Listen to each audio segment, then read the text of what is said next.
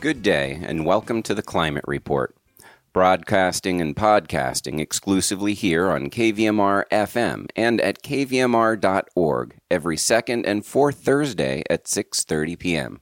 I'm Martin Webb. For our lead story, astonishing new legal developments have been coming out of various court cases where young adults around the world have been suing federal governments claiming they have a duty of care for their young children in taking care of the future and addressing climate change. The Federal Court of Australia this week has found that the Environment Minister for Australia, Susan Ley, indeed has a duty of care to protect young people from the climate crisis, in a judgment hailed by lawyers and teenagers who brought the case as a world first eight teenagers and an 86 year old nun and a former teacher had sought an injunction to prevent the Australian environmental minister from approving a proposal by a company called Whitehaven Coal to expand an existing coal mine in Australia. They were arguing that the government has a common law duty of care through their environmental minister to protect younger people against future harm from climate change. Well, the case hasn't been finalized, but in a ruling along the way, Justice Mordecai Bromberg found indeed that the environmental minister had a duty of care to not act in a way that would cause future harm to younger people. But he did not grant the injunction to stop the expansion of the coal mine, as he was not satisfied that the environmental minister would indeed breach her duty of care. Well, a lawyer representing the children said it was a historic and amazing decision with potentially significant consequences, saying outside of the court, quote, the court has found that the minister owes a duty of care to younger children, to vulnerable people, and that duty says that the minister must not act in a way that causes harm, future harm, from climate change to younger people.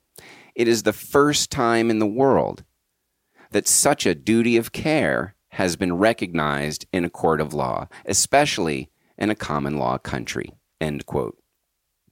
He said that Justice Bromberg had indicated that he would now take submissions before making any further declarations about what the environmental minister's duty of care may mean for this specific coal mine.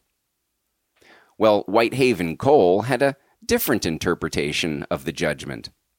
In a statement to the stock exchange, it did not mention the duty of care finding, but instead said it welcomed the court dismissing the teenager's attempt to block Ley from approving the coal mine extension via injunction. The coal company said, Our consistent position has been that this legal claim was without merit. Whitehaven looks forward to receiving the approval for the coal mine extension project and will keep the market updated as appropriate. So it's one of these odd legal rulings where each side is claiming victory, with the teenagers claiming victory with full recognition in a court of law that the government has a duty of care to them.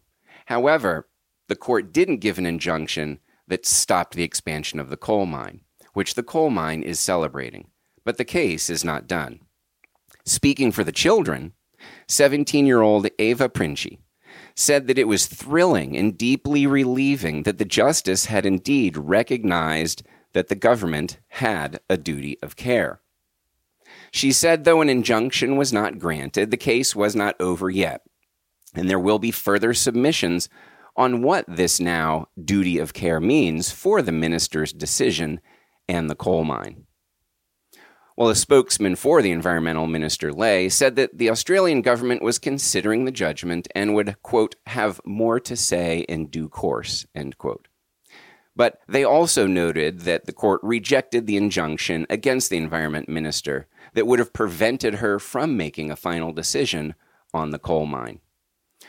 Well, during the evidence phase, the court heard that the expansion of this particular mine in Australia could lead to an extra 100 million tons of CO2. That's about 20% of Australia's annual climate footprint. which would all be released into the atmosphere as the extracted coal is shipped overseas and burned to make steel and generate electricity. Well, in his judgment, Bromberg said the evidence presented to the court showed the potential harm the children could face due to global warming, that it may fairly be described as, quote, catastrophic, particularly should global average surface temperatures rise to and exceed 3 degrees Celsius beyond the pre industrial level. The justice continued perhaps the most startling of the potential harms demonstrated by the evidence before the court is that 1 million of today's Australian children are expected to suffer at least one heat stress episode serious enough to require acute care in a hospital. He said many thousands will suffer premature death from heat stress or bushfire smoke. Substantial economic loss and property damage will be experienced. The Great Barrier Reef and most of Australia's eastern eucalyptus forests will no longer exist due to repeated severe bushfires. That is a justice of the federal court talking. So Bromberg found that the minister had a common law duty to take reasonable care not to cause the children personal injury when using her powers under federal environmental laws. But he did not grant an injunction to prevent the coal mine from being expanded because he had not yet been satisfied that the duty of care by the minister would be breached. Well, the case is now one of a number of climate related litigation cases expected before Australian courts in the months ahead as lawyers and activists aim to use the law and the ruling to force change they say is not coming quickly enough from Australian governments. Australia is lagging behind most other developed countries in both their rhetoric and their action. Well, there have been a growing number of international cases that aim to hold both governments and corporations to account for not doing more to address global heating. So, not just a government duty of care, but in some cases now, international courts are finding that corporations also have a duty of care in addition to rewarding shareholders. In the latest development on Wednesday, a court in The Hague ordered Royal Dutch Shell to cut its global carbon emissions by 45% by the end of this decade after finding that the oil giant's sustainability policy was insufficiently concrete. The Anglo Dutch company was told by a court it also had a quote duty of care, and that the level of emissions reductions of Shell and its suppliers and buyers should be brought in line with the Paris Climate Agreement. The case had been brought by a group called Friends of the Earth, as well as over 17,000 co plaintiffs. And the International Energy Agency last week suggested there should be no new coal, oil, or gas investments if the world was to keep open the possibility of meeting the goals of the Paris Agreement and reaching net zero global greenhouse gas emissions by 2050. Well, it is an unprecedented ruling for uh, Shell that will have wide implications beyond just them and Dutch courts for the entire energy industry and other polluting industries. The judge said that Shell must at once reduce its CO2 output, adding that the ruling would have far reaching consequences for the company, and the judge said it would, quote, curb the potential growth of the Shell group. She said in her ruling, quote, the interest served with the reduction obligation. That means the public global interest of the obligation to reduce their emissions outweighs the Shell Group's commercial interests. Roger Cox, lawyer for Friends of the Earth Netherlands, now called on organizations around the world to pick up the gauntlet and take legal action to force multinationals to play their full part in tackling the climate emergency. The lawyer said this is a turning point in history. This case is unique because it is the first time a judge has ordered a large polluting corporation to comply with the Paris Climate Agreement. This ruling may also have major consequences for other big polluters.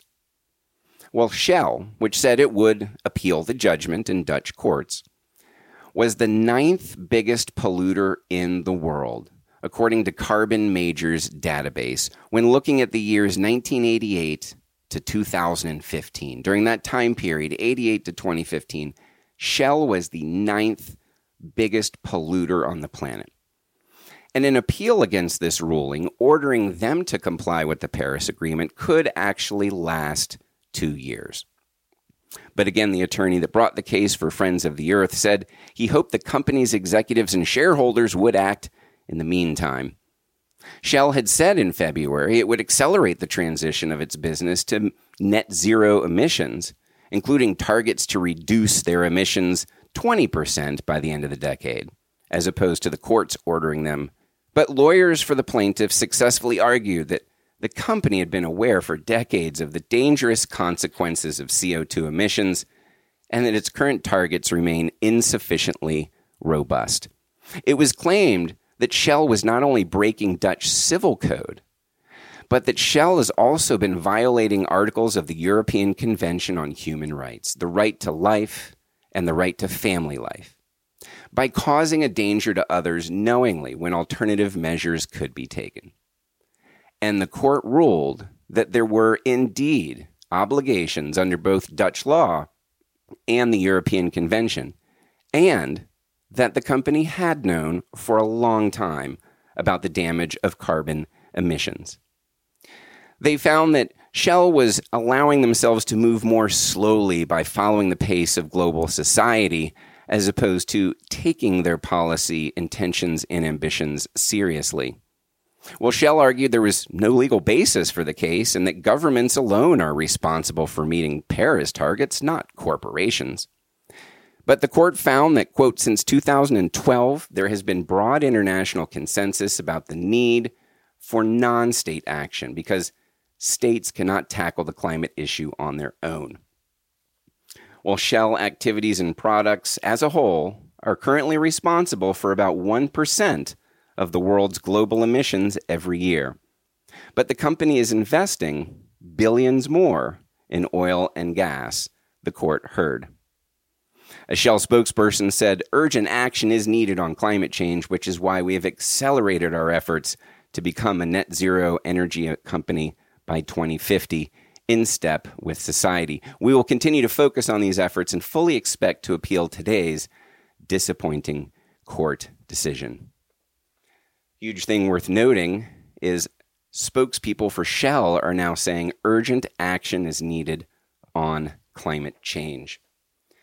Well, all of the oil majors are being put back on their heels, whether it's legal court rulings ordering them to reduce their emissions, or an interesting thing has been happening around the world as there have been shareholder rebellions from within oil companies, shaking up the boardrooms and forcing them to change policy. Here's the latest news on ExxonMobil and Chevron, who both have suffered shareholder rebellions specifically over the climate. If they're not going to change from without, change is coming from within. This is out of The Guardian. It says U.S. oil giants ExxonMobil and Chevron have suffered shareholder rebellions from climate activists and disgruntled institutional investors over their failure to set a strategy for a low carbon future. Exxon recently failed to defend its own board against an internal coup launched by a dissident hedge fund activist, a group called Engine Number One, which successfully just replaced two Exxon board members with their own candidates to help drive the oil company towards a greener strategy. Well, this tiny little rival, Engine Number One, was set up just last year as an impact investment firm by a veteran hedge fund tech investor named Chris James, specifically to do one thing an attempt to replace four Exxon board members with new directors who have experience in successful and profitable energy transformations and who can help turn the challenge of the climate crisis into a long term business plan, not a talking point, according to their mission statement. Well, they are the uh, Exxon was forced to adjourn its annual shareholder meeting for an hour in a bid to stave off this rebellion from this new impact investment group called Engine Number One, which may claim a further two board seats once all the preliminary results are finalized. Exxon said the vote was too close to call late on Wednesday, but at least two board members have been kicked out and replaced with more green oriented people. But that's not all. It's not just the small fries that are coming in and making a ruckus. Exxon's second largest shareholder is a company called BlackRock. BlackRock is the world's biggest asset manager. And BlackRock owns a 7% stake in Exxon. And they're understood to have thrown their support behind this campaign by engine number one to oust four directors on the Exxon board in favor of its own candidates, who all do still have a background in fossil fuels, but have leadership experience in green energy innovation. And apparently, the world's biggest asset manager, BlackRock, sided with this rival upstart, according to Reuters, due to frustration with ExxonMobil's refusal to take climate concerns seriously. Well, it wasn't just the small investors, it wasn't just the big investors. Another investor, Legal and General, is one of Exxon's top 20 investors. They also were said to have backed this drive to replace four board members, and they pledged to vote against Exxon's boss, Darren Woods, who so far appears to have survived the boardroom battle. Meanwhile, a majority of Chevron shareholders over at the other major U.S. oil company they have rebelled against the company's board, not by voting out the board, but by forcing them to change policies. 61% of Chevron's shareholders recently voted in favor of an activist proposal from a Dutch campaign group called Follow This to force Chevron to cut its carbon emissions. Mark Van Baal, who founded Follow This, said that Wednesday's shareholder revolts mark an investor paradigm shift and a victory in the fight against climate change.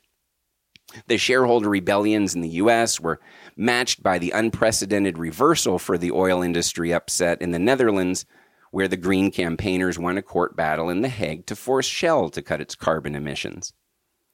Van Baal, the founder of Follow This, the activist group that got the proposal passed by a majority of Chevron shareholders, said that institutional investors understand that no investment is safe in a global economy racked by devastating climate change. Well, the activist win against Chevron was the third successful insurrection by shareholders coordinated by this Dutch group called Follow This against the boards of U.S. oil companies. So far, they have forced through votes to cut emissions at ConocoPhillips, Chevron, Phillips 66, and they will not be stopping there. So it's fascinating to see that the oil companies are finally feeling the pinch. Um, whether it is from courtroom battles forcing them from the outside or boardroom battles and shareholder vo- votes from the inside, enough handwriting is on enough walls, and those walls are starting to crumble for the oil majors. Well, in some interesting news about alternatives to oil based travel. For those who are fancying a, a trip from city to city, short trips, but concerned about the carbon footprint of airplane travel, a company is promising a surprising new solution commercial airships. Also thought of as dirigibles or blimps, airships for city to city short hops could cut flying CO2 emissions by 90%. And there is one company head and shoulders above all of the rest. They are called hybrid air vehicles, HAV. Hybrid air vehicles. They have developed a new environmentally friendly airship.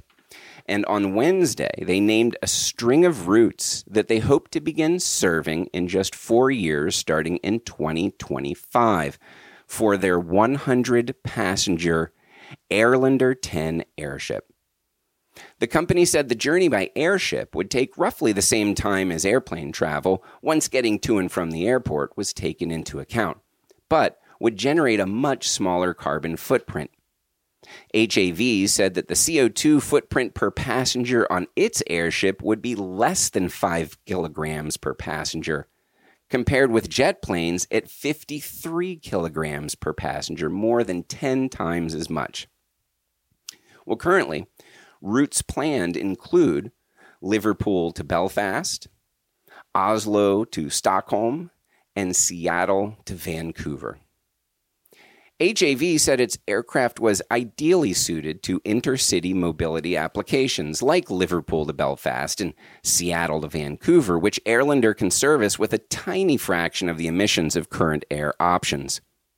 Tom Grundy, HAV's chief executive, who compares the Airlander to a fast ferry, said, This isn't a luxury product, it's a practical solution to challenges posed by the climate crisis.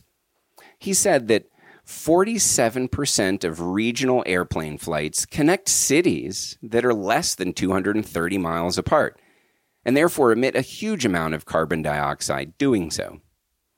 The CEO said, We've got aircraft designed to travel very long distances, going very shorter. Will we expect to have the luxury of traveling these short distances with such a big carbon footprint? Grundy said the hybrid electric Airlander 10 could make the same connections with 10% of the carbon footprint beginning in 2025, and even smaller emissions in the future when the airships were expected to be all electric instead of hybrid. He said it's a quick and early win for the climate, especially when you use this to get over an obstacle like water or hills. HAV said it was in discussions with a number of airlines to operate the routes and they expect to announce partnerships and airline customers in the next few months. The company has already signed a deal to deliver an airship to luxury Swedish travel firm Ocean Sky Cruises, which has said it intends to use the craft to offer experiential travel over the North Pole with Arctic explorer Robert Swan. Well, Grundy said the company was in the final stages of settling on a location for its airship production line factory, which he hoped would be in the UK. He said the company aimed to produce about 12 airships a year starting in 2025. The craft itself was originally designed as a surveillance vehicle for intelligence missions in Afghanistan. And the aircraft, which can take off and land from almost any flat surface, reached heights of 7,000 feet and speeds of up to 57 miles per hour during its final tests. The company, Hybrid Air Vehicles, has had UK government backing as well as grants from the European Union. So if you want to travel from Seattle to Vancouver in a few years, you might be doing it in an airship. Well, we're going to close out with uh, something that's bringing uh, climate a little bit more personal and addressing the issues of mental health. There's a climate crisis that's now inflicting huge hidden costs on mental health. This also out of The Guardian. It says the climate crisis is damaging the mental health of hundreds of millions of people around the world, but the huge costs are hidden, scientists have warned. Heat waves are increasing rates of suicide. Extreme weather, such as floods and wildfires, are leaving victims traumatized. And loss of food security, homes, and livelihoods is resulting in stress and depression. Anxiety about the future is also harming people's mental health, especially the young, the scientists said in a report. Well, mental health conditions without the climate issue already affect a billion people and cost trillions of dollars a year. The researchers said global warming would worsen the issue unless action was taken. They described a vicious circle where climate impacts increase mental health difficulties, leaving people even more vulnerable to further impacts and consequences. However, they said tackling climate change could turn this into a virtuous circle. Action by individuals, communities, and governments not only cuts the impacts of warming, but also boosts people's mental well being by giving them healthier lives and a sense of hope and agency. Said Emma Lawrence of Imperial College London, who led the report, mental health is the unseen impact of climate change at the moment. It is a big problem that is going to affect more and more people into the future, and in particular, exacerbate inequality. It is very likely to be a really big, unaccounted cost.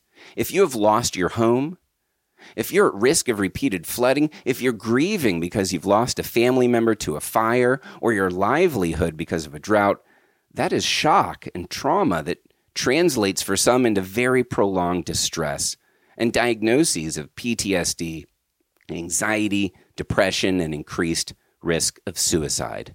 End quote. Even for those not yet directly affected by climate change, so called eco anxiety about the future does have an impact, Lawrence said. She said, anecdotally, there are rising rates of distress, and it is going to affect a huge number of people. The grief and fear that comes with that, and especially for young people who see inaction on climate, can really exacerbate distress.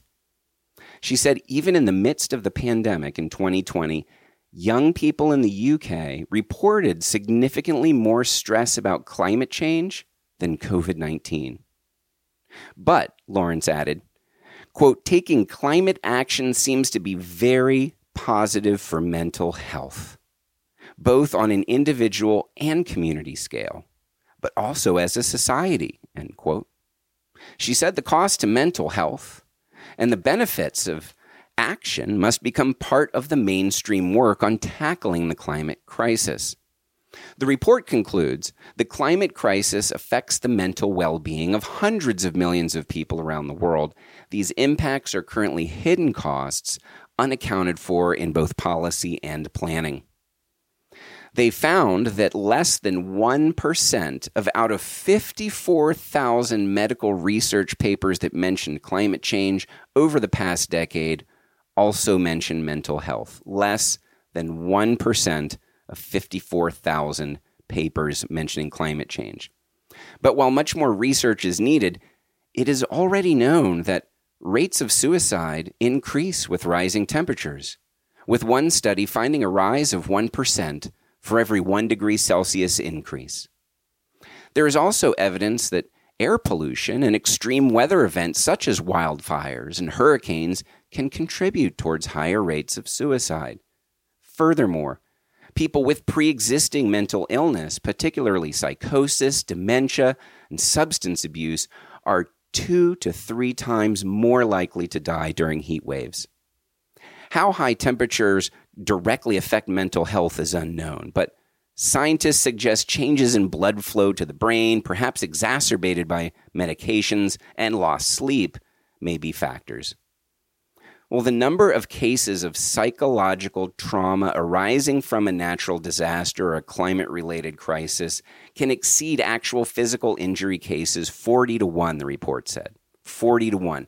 If there is a natural disaster, for every physical injury, multiply that by 40, and that's the amount of people experiencing psychological trauma.